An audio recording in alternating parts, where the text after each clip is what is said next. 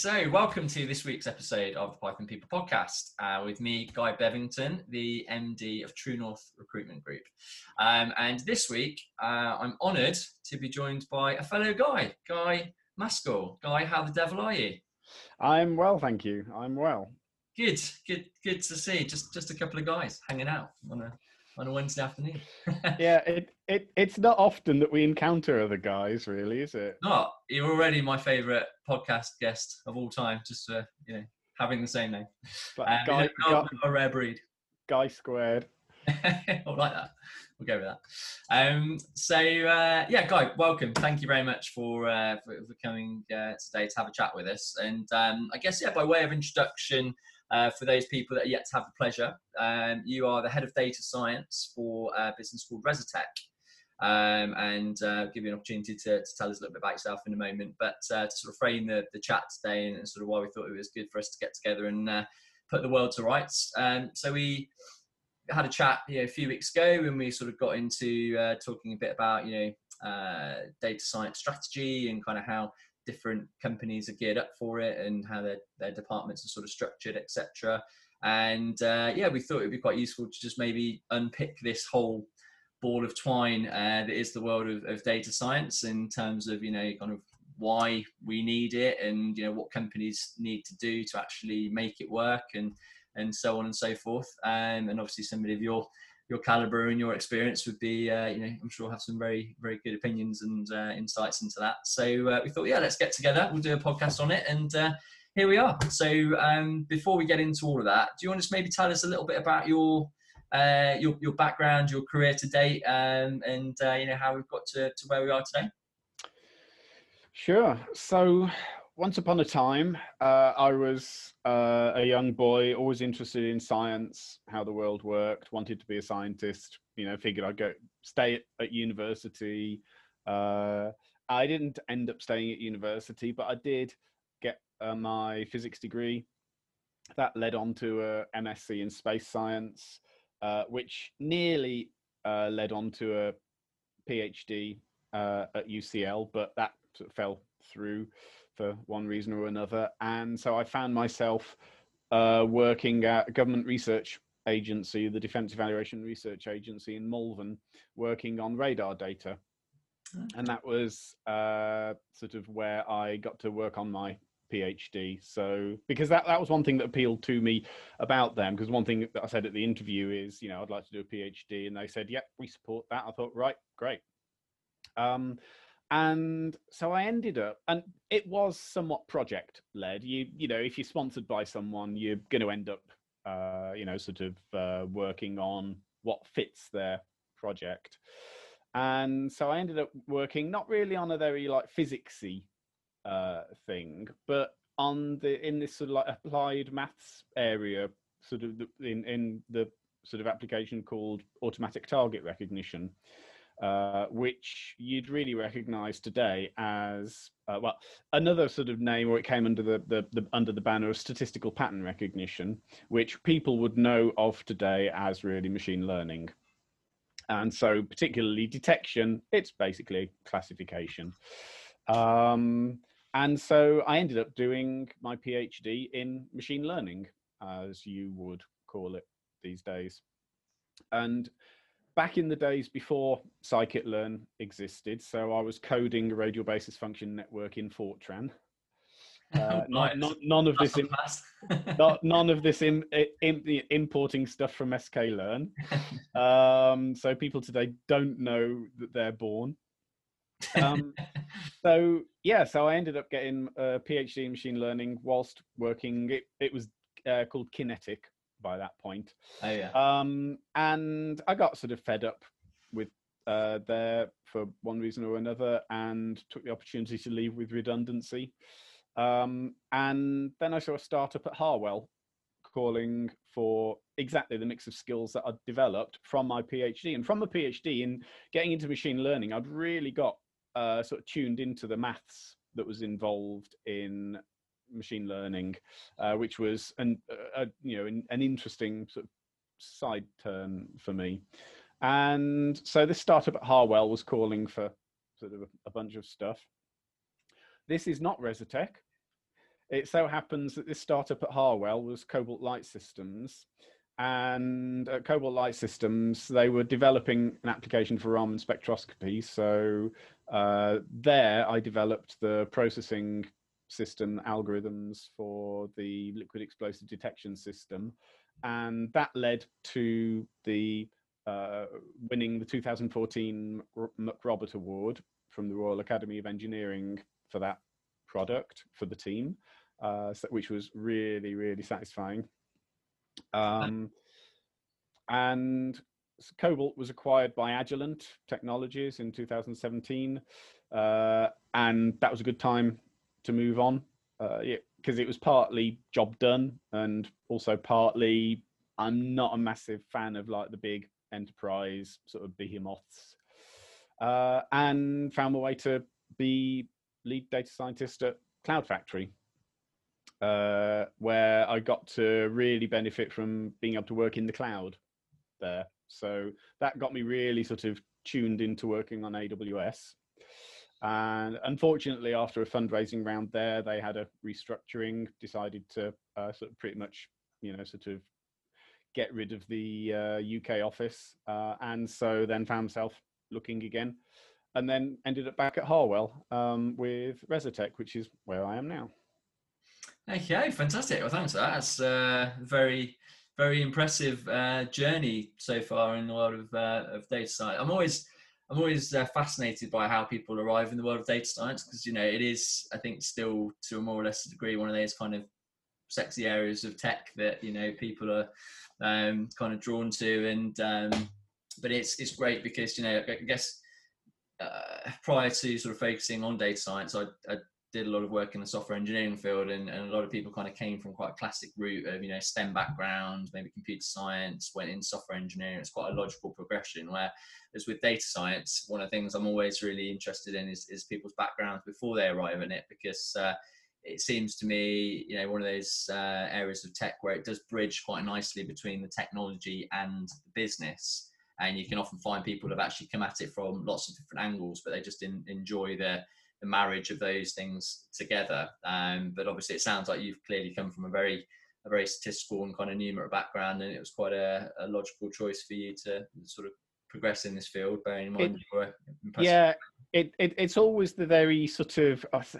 It's always very hard. It, it, it's a hard numerical um, sort of data background that I come from. You know, so radar data and then spectroscopy data. So it's very much sort of numeric, high dimensional uh, sort of data world that I come from, and um, uh, doing sort of classification analysis, you know, developing algorithms for that kind of data. So I'm not sort of a, you know, particular like sort of churn modeling or um, uh, sort of time series forecasting or natural language processing person per se. It, it's that sort of numeric background.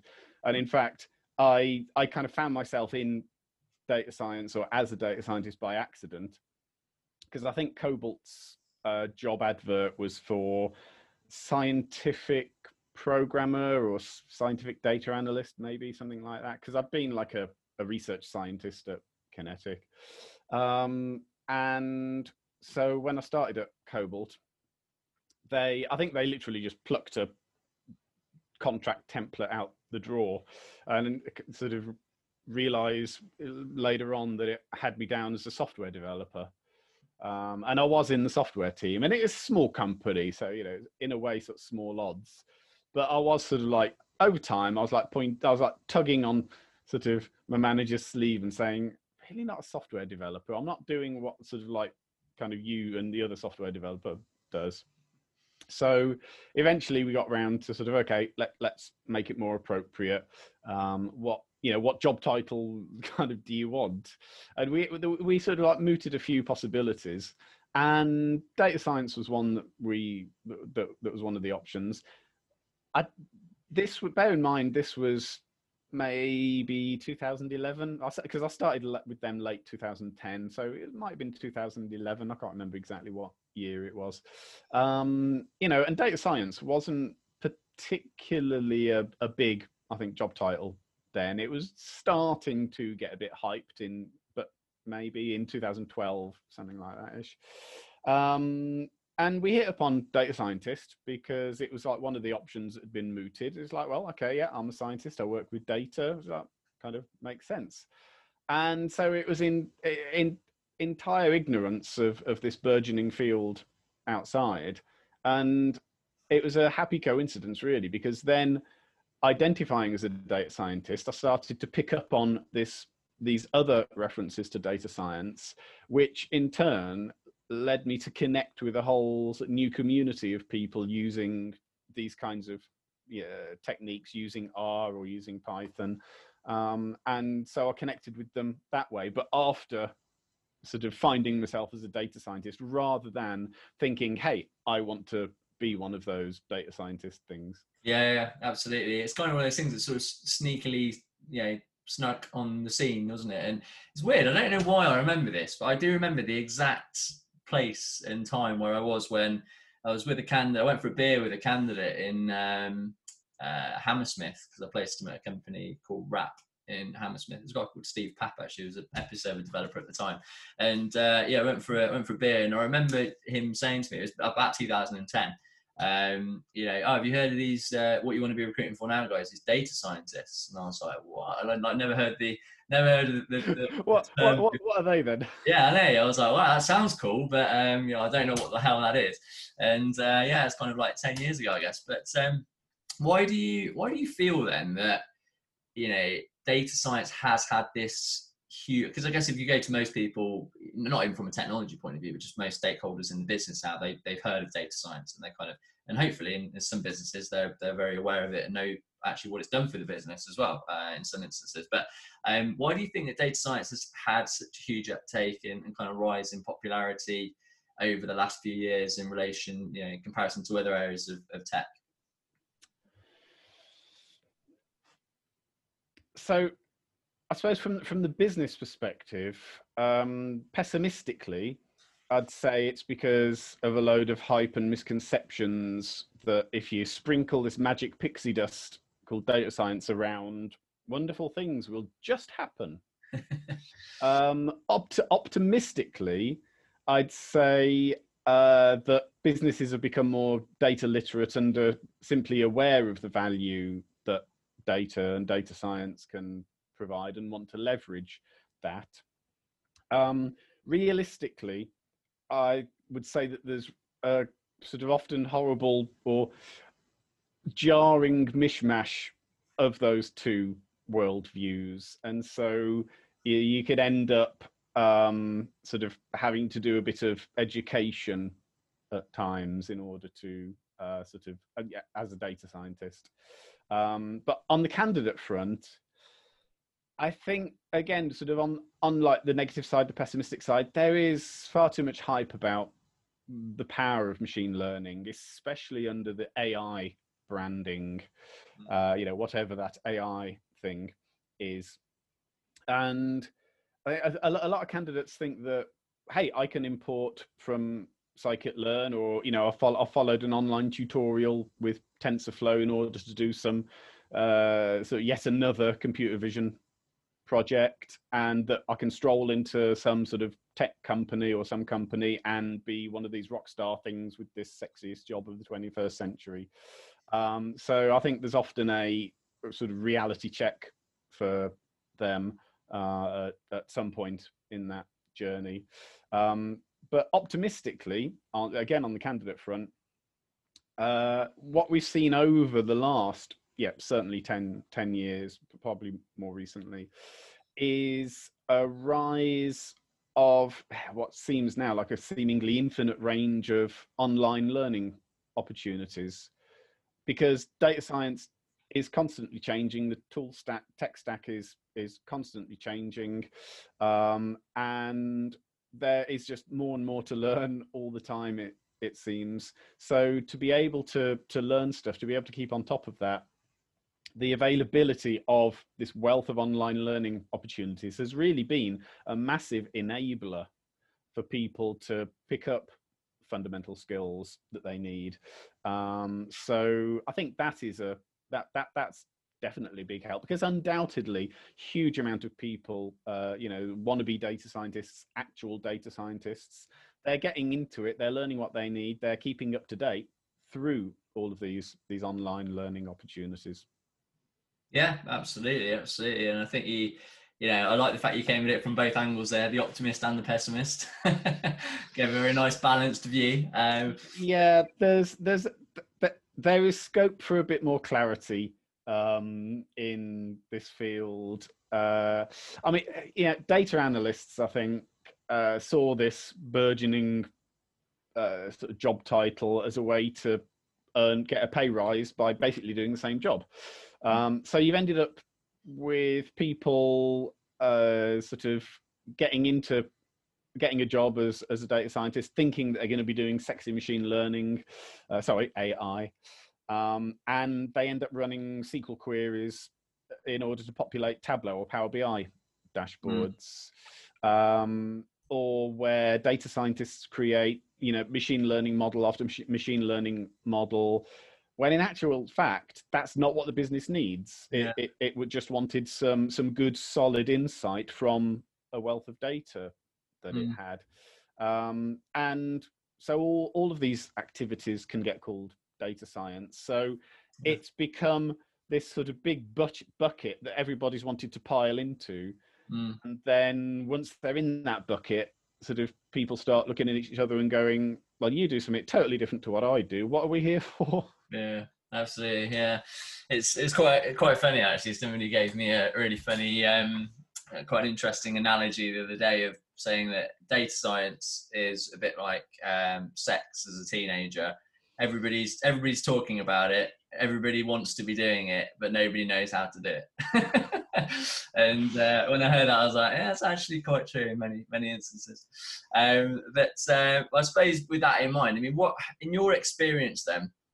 And uh, I totally understand your uh, point there about you know existing roles in data being morphed into data science for the sake of data science sometimes. You kind of you lift up under the hood of you know data science departments sometimes and see what the majority of people are actually doing in the team. And it and like you said it is just a you know often could be purely data analysis, and actually there's, there isn't a huge amount of kind of ML or, or, statistical modeling or anything that's involved within it. Um, so I think there is this kind of, uh, like I say, because it, it's very a la mode, you know, it's, it's the it's a sexy thing to seem to be doing, but actually, what is the strategy behind it, and uh, you know, is, is it actually what the business needs, like you said? But from your experience so far, I mean, what what do you find often can be the blockers to effectively being able to implement data science effectively for a business? I would say fundamentally, I think you, mentioned the strategy, the, the, word strategy, and it is that it's strategy and infrastructure. Um, even you know, from talking to people, looking around, time and time again, I see businesses that really have little clear idea what a data-enabled business strategy might look like and they think that hiring data scientists will be it. That's all they need to do for a data strategy. Um, and unicorns will sort of dance past the window, sort of you know pooping rainbows.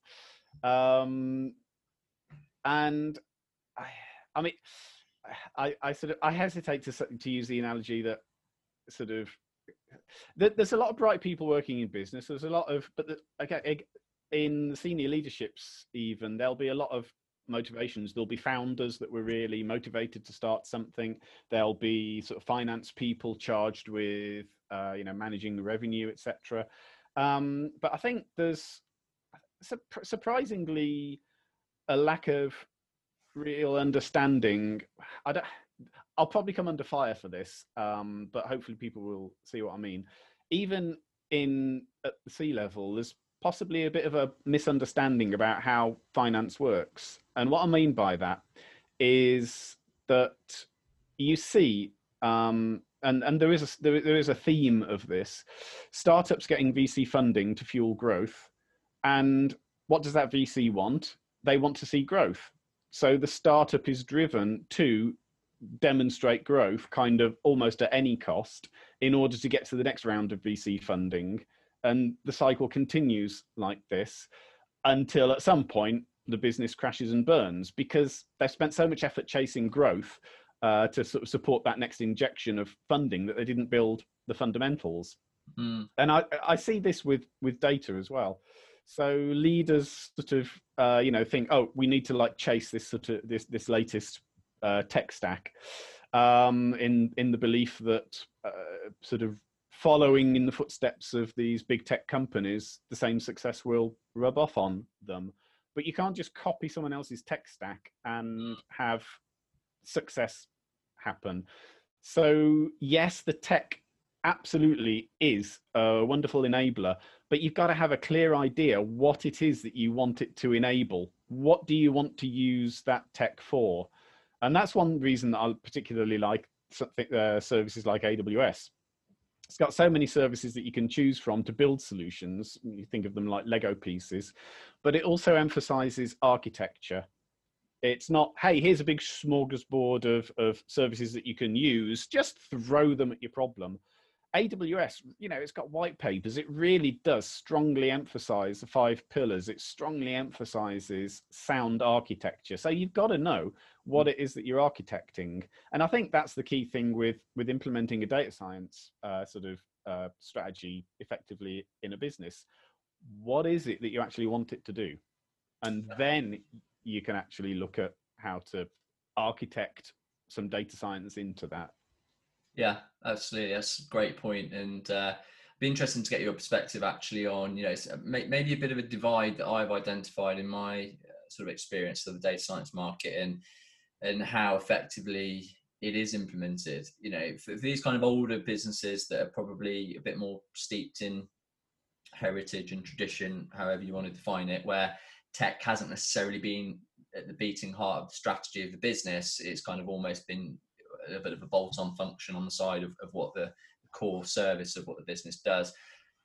Seem to struggle a bit more in terms of actually implementing effective data science strategies where yeah because it, it, it, it feels often like it's a lot of winning hearts and minds um, to actually get the value you know the, the, the, stakeholders need to be engaged on the journey just as much as the you know the data team wants to be rolling out some effective uh, data science strategies and obviously, if you don't do that, it's it's a bit doomed from the start. And uh, we're sort of seeing a, bit of a divide between businesses where maybe they're earlier stage, you know, actually technology driven businesses and and kind of AI, whatever you want to define it as, you know, data science, machine learning, whatever. It's kind of at the at the fundamental strategy. You know, it's what the business does, and it's it's at the heart of the business. And those kind of um, businesses, in in kind of my experience, not not sort of uh, black and white, but generally speaking, they do seem to have a healthier culture around, um, you know, actually making it work in some quite successful examples of uh, you know, what they have achieved in growing out some really quite um,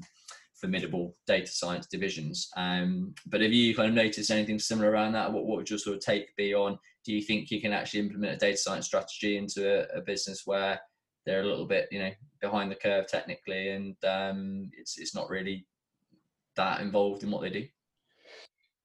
Oh, there'd be there's there's a sort of infinite, not infinite but there's a huge. It, this is quite a high dimensional space to operate in here. Um, so pulling on a couple of threads that you uh, sort of dangled in front of me. Um, I think actually, if you're a well-established business, then let's let's say you're an enterprise business. Let's say you're a big business. Um, you've probably got some they, they may not be amazing but you'll have some sort of mature systems some sort of mature processes in place. And at least if you've got that then that is something that can be migrated. That is something that can be built upon. Hey we've got these processes. We know what they are. They are things that can be sort of digitally data sort of uh, enabled there. Um, there are the the say the newer startups, and very often, I mean, I think you're more likely to get this with the startups than with the older companies, if nothing else, because of the consequence of when they were born.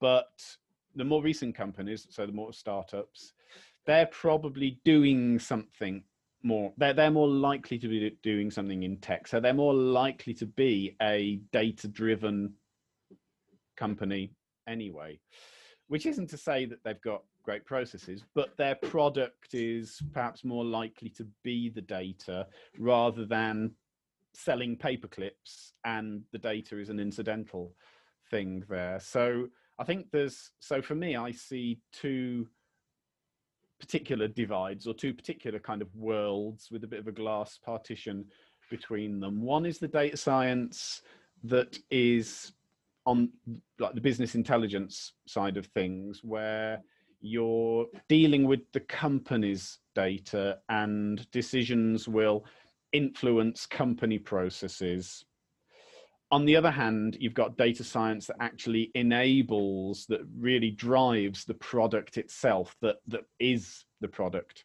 itself. And I think for me, that those are the the companies, the applications that appeal. I think uh, that bit more because you're actually building a data science, machine learning, a, a, a data-driven application rather than some sort of analytics come uh, sort of uh, data science function that's there to sort of augment business decisions. Mm. Yeah, that's a really great point actually, because I mean, it's getting back to the point I was making earlier about how a lot of companies, rightly or wrongly, seem to have rebadged whatever existing data function they had and called it the data science team. Um, when obviously we're speaking to candidates for the first time and obviously qualifying, because data science clearly it's, it's this huge umbrella that sits across a lot of different technologies and disciplines and techniques in, in data. And I guess we kind of always use a, a relatively crude, but I think quite effective uh, measure of, you know, where people's strengths lie, where they kind of identify and, and sort of add value in the data science sphere. Uh, and we sort of see these three kind of main pillars. You know, you've got the, the analytics space, like you mentioned, and, you know, kind of um, knowledge of visualization tools such as Power BI and QlikView and Shiny and all that kind of thing. And then you've got more of the actual software engineering, data engineering uh, side of things that are more involved with, you know, like say cloud um, architecture, maintaining data pipelines, and, and that kind of things. And then you've got the actual statistical modeling, machine learning, algorithm development, um, you know, ML uh, side of it. And and I guess we kind of see data science as a little bit of a Venn diagram of all of those things, and people obviously identify in different areas depending on what kind of backgrounds they've come from. But I'd be interested to know in your, you know, hiring for a data scientist for, for your team, you know, how do you assess what is a, a good actual data scientist versus, you know, a data engineer or, or someone that's come from analytics or someone that's maybe just worked on the statistical side but hasn't actually got the, the experience of applying real world models you know what, what, what sort of stands out to you as a uh, an exemplary or an exciting data scientist? What do you look for? For me, I I look less deeply technically than you might think. And what I mean there is, yes, Python or R, they're pretty much table stakes. You know, somebody said, "Oh, I could do, you know, whatever in Tableau, Tableau or Excel." It's like, well, yeah, great, but that's not really sort of for us. Um, so so programming sort of ability or, or competence, uh, comfort for sure, that's table stakes. But probably the fundamental thing is I actually really value creative critical thinking above all else. Um, so I don't care. I don't care so much if you've got particular experience with you know sklearn um, you know if you've got that basic programming competence you could go to any um, you know, documentation and say okay this is how i sort of uh, use this api in exactly the same way that when i came to rezatec i'd not really done anything with geospatial data found myself using uh, packages like xarray and you know thinking okay how do i get this api to do what i want it to do and you hit the documentation. But what what i do care is is that people value the data and also uh, so you have to you have to love data but also you have to know that you can't trust data as far as you can throw it. You really should expect treat your data like it. I i, I heard this wonderful phrase uh, i think on a podcast uh, some time ago that you should really treat your data like it might jump out at you from behind a bush because at some point your data will do that yeah. to you um, so what i want is if someone is working with me in my team I want to know that when they give me something, when they do something, that I can trust it. Mm. That they've checked their own work because they've been thinking about it like this, rather than somebody that goes, "Well, I did this thing and it must be right because it's what you know, it's what the the function produced." Yeah. Um, so that's prob because I I don't want to have to be double checking or or knowing that I've got I'm probably going to have to redo someone's work. I want someone that can think creatively, critically about the problem, um, even come up with a new way of tackling it, and that you can that, that you can trust sort of what what they do. Yeah, I think that's a great answer. It's, it's a really sort of refreshing and quite you know pragmatic way of of looking at it. Um, and uh, we did a, a podcast a couple of weeks ago actually about you know people that cross train from a different um, industry and come into data science. You know, sort of uh, on the thread of what I was talking about earlier. And the manager I was speaking to is um, he was actually from a mechanical engineering background and realised that a lot of the work he was doing was actually quite quite similar and decided to go into into data science. Um, and yeah, he was basically saying that uh, it's all about you know you don't have to um, uh, have come from uh, a data science background to be good at it, but to have the skill set of critical thinking is probably the most important thing to him as well. Um, and he said that's actually why he's been so successful in the world of data science in a relatively short space of time. And he actually has only been in the in the field for about two years, but you know, it's had quite a, a meteoric success and and uh, it's sort of uh, risen up to the ranks of, of manager. And he was saying he actually sees it as a positive sometimes if someone hasn't necessarily got a, a master's or, or a you know a PhD in data science, but they've come from a, a different field where they've they've shown you know that they can think about problems, problem solve, and think about things logically and critically. Uh, you know the skills around the actual data science technology itself can be learned. And i think that's that's that's kind of a nice way of looking at it really and that's very true. Yeah there's a there's a lot of um sort of opinions or the, there's some the emphasis of some programs um that will you know aim to make you a data scientist in six months or whatever and they drill you to death on i don't know the nitty gritty or the the deep deep going deeper and deeper on maybe you know gradient sort of descent algorithms or whatever oh you need to be able to do this you need to be able to uh, you know sort of invert this matrix. Well yeah i don't really care so, for somebody who can just go sort of deeper and deeper into some arcane detail about some gradient descent method and or to be able to particularly argue for sort of uh, adam over you know some other approach. Um, I want them to be able to tackle the right problem. And I think that is what 99% of people want. Because mm. if, if you're Google, if you have got a thousand people, which I was uh, re- heard the other day, they've got, got something like a thousand engineers working on TensorFlow. Okay, sure. They're probably not going to need to know necessarily the um, wider business context. They are there to drill down and optimize some particular bit because for Google, it is worth it. That role is dedicated to drilling down in, in, in that particular aspect. Uh, for Google, it is worth refining performance by, you know, a thousandth of a decimal place of a percentage because with their volume of business, that equates to a million dollars a day, for mm. example. Sure.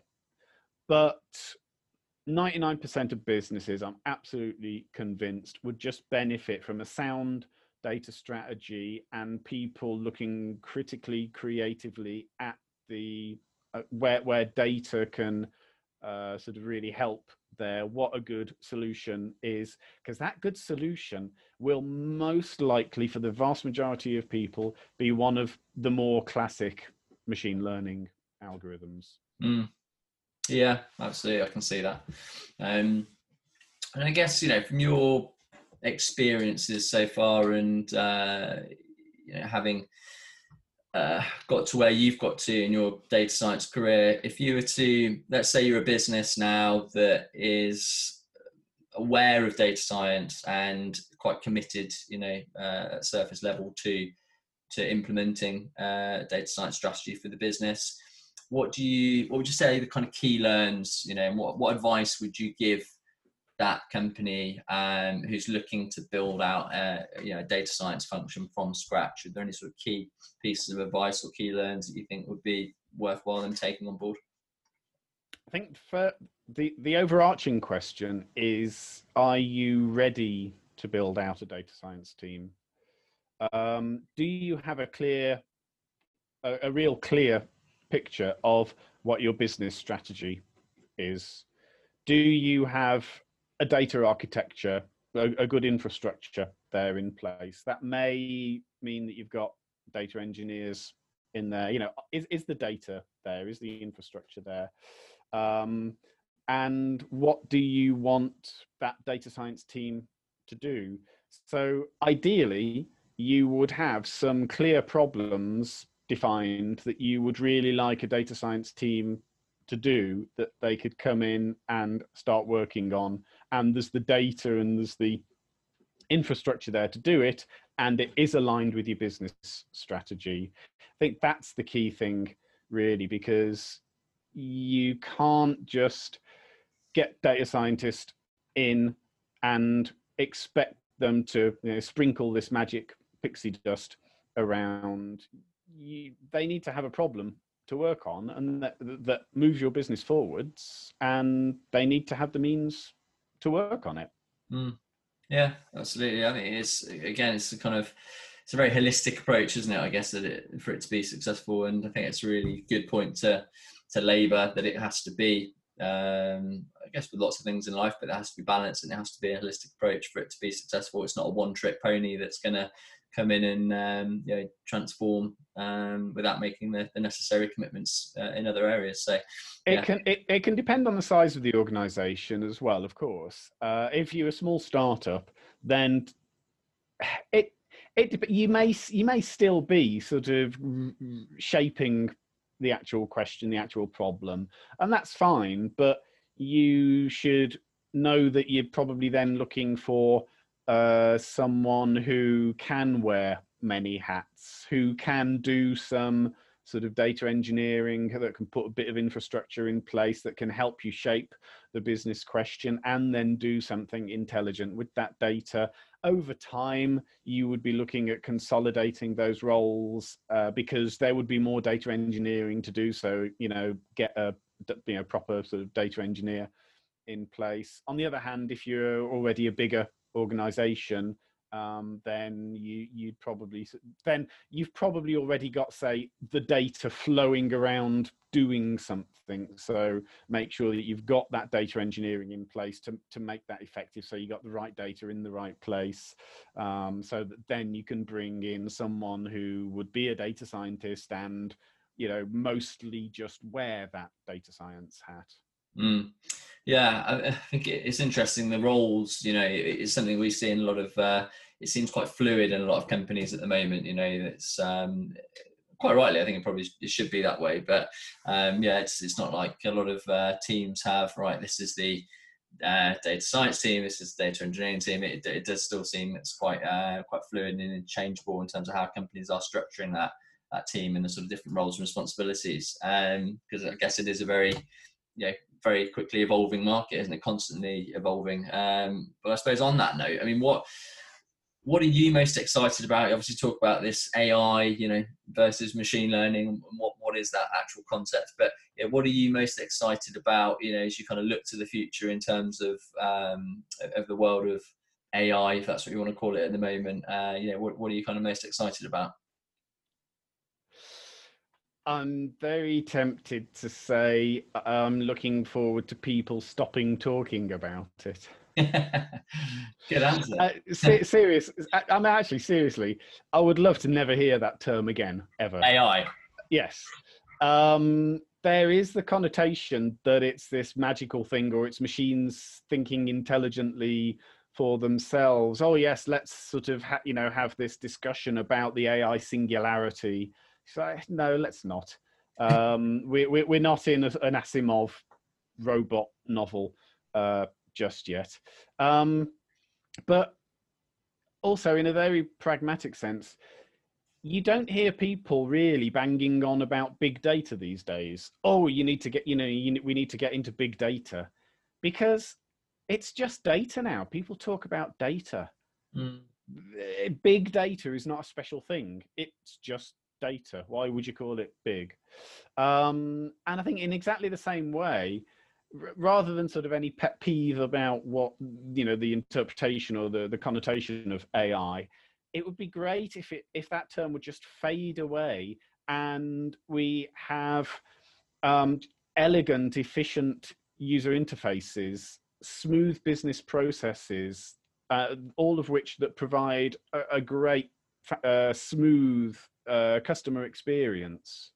Mm. You know, rather than having to say new improved AI or AI driven or AI enabled, whatever that means, Mm. focus focus on the outcome and if you looked under the hood you you know you might find that it's using a lot of the tech or it's using algorithms that t- today we call ai but it's just at the point where people don't even think to bother to call it ai because it just is a mm. great user interface or a great experience for the customer yeah that's that's a great point and uh I think AI, you know, it's it's a terminology that it is very steeped in. It's very emotionally charged, I think, for a lot of people as well, isn't it? I mean, it's, it is a huge buzzword, absolutely. But it's something that's just becoming, you know, it, however you want to badge it, it is something that's been talked about so often and actually becoming a part of our lives. And I guess when we sort of look look back at having this conversation with someone the other day about, you know, how how good a predictor of the future um, films like you know Back to the Future were, and actually how much of the stuff that was around then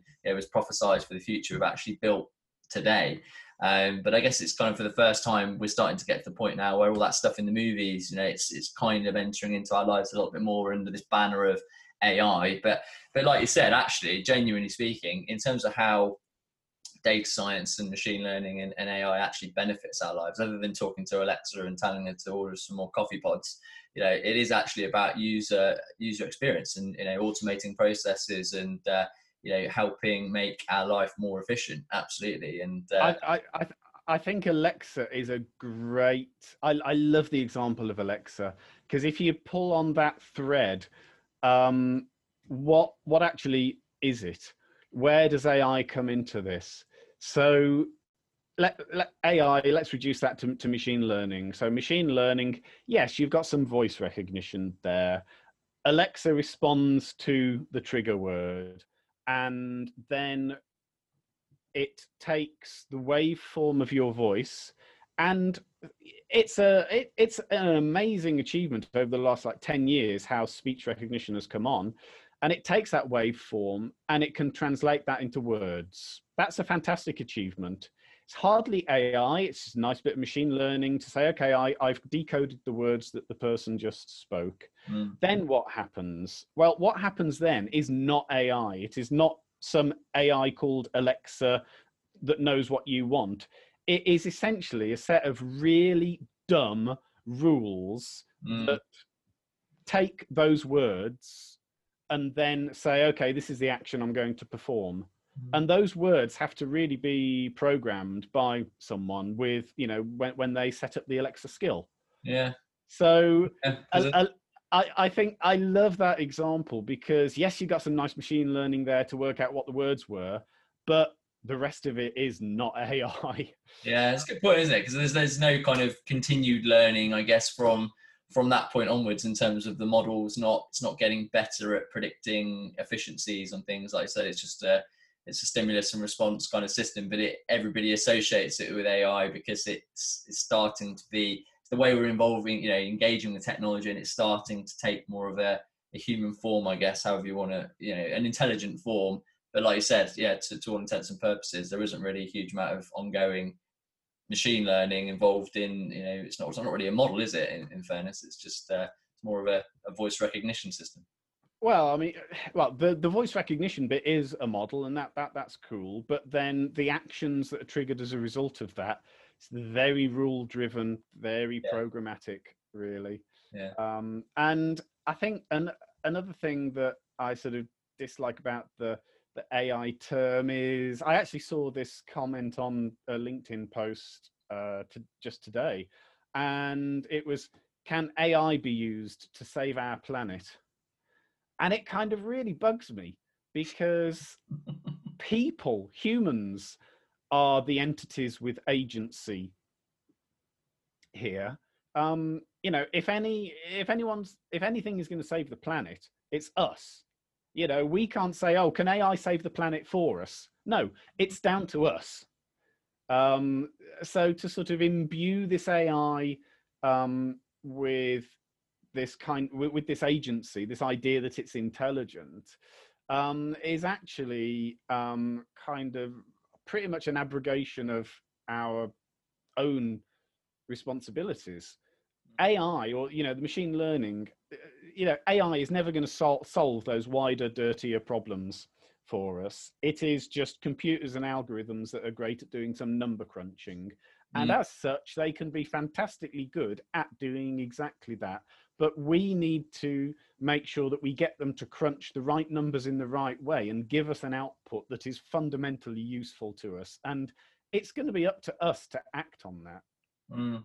Yeah, absolutely. It's it's. Uh, I agree. It's it's you know uh, I guess a tool more than a and intelligence, isn't it? And uh, I think I think it's because people are starting to recognise now, like you say, with the, the, the, likes of big data and whatever, but the, just the computational power, obviously, that machines have, you know, in terms of being able to process data in in a, a singular form. You know, obviously, it does far outweigh human ability, which I guess obviously people there's that element of kind of fear about to a degree that it could sort of evolve from that point onwards. But you know, like you said, intelligence is it's it's contextual, isn't it? And obviously humans have the ability to marry together. Uh, I mean, I suppose you've got this whole argument about multimodal machine learning, and, and obviously now algorithms get into the level of sophistication where they can spot context and and start interacting with each other and take different sort of um, forms of input to you know create links. But you know, it, we're we're so so far away from that point, aren't we? Of um, of, of getting to a level of intelligence, I guess, that's going to be in a position to uh, be anywhere near equated to humans and what we can do. Um, but is this kind of ongoing, interesting ethical debate, isn't there, about it? Is there a point at which it, it will, you know, uh, Terminator springs to mind? Um, yeah, I I think a much better a much better word to use for the A is augmented. Um, the mm. what we've got it it's very much a, a, means to augment what we do uh you know you've got very ad, ad, you've got advanced uh, you know fundamentally aerodynamically unstable fighter aircraft um that just would be impossible to for a human to fly unaided um, and so you could call it AI, but you've got a computer system there that takes care of, you know, the fine detail of trimming the aerodynamics of the aircraft. Um, that's augmenting, but you've still got the pilot. Yeah. Mm. Yeah. Yeah. True. Yeah, very, very interesting points. Well, uh, it's been absolutely uh, fascinating chat, guy, and thanks very much for, uh, for coming on. I, I always like to finish every podcast by asking a question that I uh, I stole from Rich Reed, uh, which is basically asking somebody for their they've got a favourite piece of advice or a favourite kind of go-to piece of advice that they uh, they like to share with their fellow human whenever they can. Um, have you got anything that, that springs to mind that's uh, a go-to favourite of yours? Uh, uh, this this is uh, I I will have, and I will think of it probably about five minutes after we end this call. Um, oh, I, g- g- give us a give us a help. Any particular sort of application or sort of walk of life or? I mean, I mean, no, no, not really. I mean, the book is um, the book I read was uh, "If I Could Tell You One Thing" by a guy called Rich Reed, who uh, actually created the Innocent Smoothie. You know, the Innocent Smoothies brand. He uh, he created that, and uh, he wrote this quite interesting book. It's quite a, sort of a digestible little read that uh, he went around all the famous people in the world and kind of you know sort of asked them what's the one piece of advice as you know to why you've been so successful in doing what you've done and you know the, the they're very very wide ranging in terms of you know bits of feedback. Like Bill Clinton, for instance, his favorite piece of advice is just be um, genuine and authentic and nice to everybody you you meet. Not just you know remember remember people that you you know um, you know, pay attention to everybody basically. You don't sort of ignore people that you don't think are the important people, and just things like that. Really, if there's any kind of life lessons. But I guess in in this in this sort of application, if there's one piece of advice, uh, maybe that's relevant to the, uh, the, the theme of today's podcast around growing a team, um, you know, if there's one overarching piece of advice, that that would be, uh, I'm sure, very very beneficial to share as well. Um, uh, well, I think one one of my uh, um, sort of, I suppose, favourite bits of uh, just general pithy advice uh, would be to quote Bill Hicks, uh, which I won't do on this uh, publication. I'll just leave, I'll just leave people to sort of that might know it or to sort of go and search for them for themselves. But it's basically a singular piece of advice on not to be something. Um, I think I know what that is. yeah. Um, but yeah, otherwise, I think yeah that that genuineness. I think I think there's, I think maybe even the time for sort of schools and education establishments training uh, to uh, have the role of training the next generation of, of, filing clerks, of civil servants to sort of fit in their place in society and, and take work from their inbox and do the standard thing to it and put it in their outbox. That's pretty much largely, you know, those, those days are, are, sort of pretty much in the past now. Um, and so I think there's definitely picking up on your your sort of theme of being genuine everybody can bring unique contributions, unique viewpoints to something. So, and I get a lot, I get students saying, how should I, how should I handle this missing value? How should I treat this? You know, what, what, what should I do at this, at this point?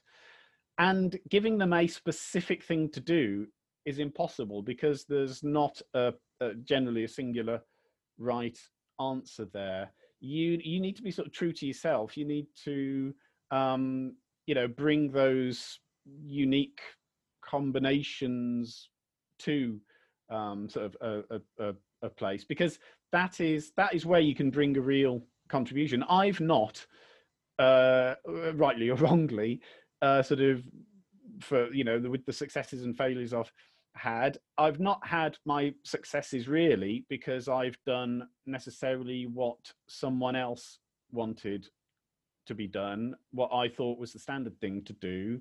It's having that idea of this is the strategy, this is what we want to do, this is what I think should be done, and going with that. So, you know, when a student says, What should I do here? I think it's valid to say, Well, what do you think you should do here because this is where you, you, by by by kind of doing your own thing by having the confidence to do your own thing i think you can actually bring some real real strengths to organizations because they will get nowhere if they already knew exactly what they wanted you to do and just wanted you to do it they should probably have just program got a computer program to do it. So you are there to do something unique. So do it. Yeah, yes, that's great advice. Absolutely, yeah, and uh, that's certainly something I subscribe to as well. I mean, not only is it a, I think it's a good management tool to ask to somebody to get to the answer themselves and think about it rather than being, you know, fed the answer. But I also genuinely agree with you that often by somebody taking their own course of action, you know, psychologically they're a lot more likely to follow through on it, and they're going to pursue it with a lot more volition because it's uh, it's empowering, isn't it, and giving people the autonomy to move forward. And it's, it's exactly the way, you know, one of the core values of, of True North as a business is all about innovation. Uh, all right, I've got 13 years experience in tech recruitment, but I'm not going to sit here and say I know everything about it and this is the only way we're ever going to do it. And I welcome people that are coming into the business day one to come with any fresh ideas about anything they think they can they can help uh, you know and, and, anything that they they want to do um, I think that's really how most businesses should should operate in terms of you know um, evolution and innovation of ideas. You know, if you uh, so you can avoid a Kodak moment at somewhere down the line. Um, mm. Oh yeah, yeah, yeah. Um, but yeah, I, the, the innovation thing's a, a, good example. It's like, yeah, we value innovation. I want you to innovate, and I want you to in, innovate in exactly the way that I think you should. yeah, innovate, but within this little box, please. yes, yes, yes. It, yeah. it, innovate as long as it's exactly what I want you to do. Yeah, absolutely. Uh, well, awesome, guys. Been a absolute pleasure. Thank you very much for uh, to being with us today and sharing some really interesting perspective, really interesting thoughts. And uh, yeah, I uh, look forward to keeping in touch. And uh, I guess that's uh, that's that's a wrap on on the episode of Guy Squared. Yeah, thank you for inviting me. Take care. See you soon. Yeah. Cheers. Bye.